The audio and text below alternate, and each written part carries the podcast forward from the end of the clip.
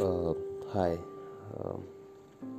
I know एक बहुत ही खूबसूरत सी नींद तुम सो रही हो और मैं जाग रहा हूँ लिखते लिखते, और तुम्हारी बहुत याद आ रही थी तो मैंने कुछ लिखा है तेरे लिए। प्लीज़ पूरा सुनना, मैंने कोई फरियाद नहीं करी या मैं कुछ सुना नहीं रहा हूँ तुझे या मैंने कोई यहाँ ऐसी तैसी बात नहीं बोली है। सो प्लीज़ पूरा सुनना, बहुत दिल से लिखा है और काफ़ी स्पेशल है तेरे लिए। तू ना खूबसूरत तो है ही, पर काफ़ी समझदार भी है। नादान बहुत है, पर जिम्मेदार भी है। तू बातें करना जानती है, तू सबका कहा मानती है। झगड़े, बवाल, आर्ग्यूमेंट सब कुछ चुपचाप सहती है, क्योंकि तू रिश्ता संभालती है।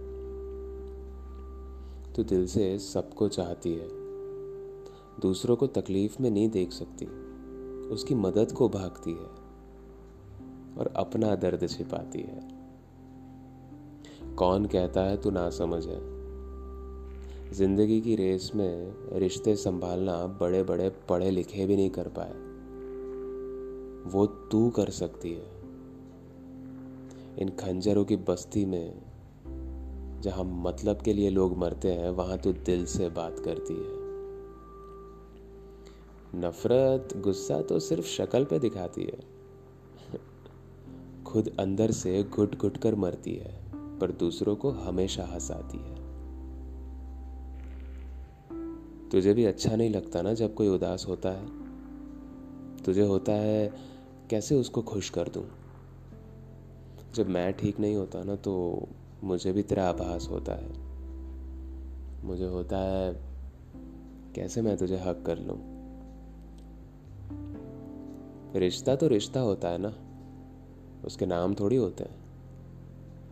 दिल का कनेक्शन बैठना चाहिए बस, निभाने इतने आसान थोड़ी होते हैं। तो दिल से साफ है, इसलिए गुस्सा जल्दी हो जाती है। प्यार सच्चे दिल से करती है ना तू, इसलिए तू सब समझती है। तुझे ठेस पहुंचाने वाला कभी खुश नहीं रह सकता, क्योंकि तू दिमाग से खेल नहीं खेलती, रिश्तों की कदर करती है। तू अलग होना चाहती है ना मुझसे, मुझे उस बात से भी अब कोई फरियाद नहीं। समझाने की लाख कोशिश करूंगा मैं भी, क्योंकि ये रिश्ता काफी कीमती है यार, कोई जायदाद नहीं।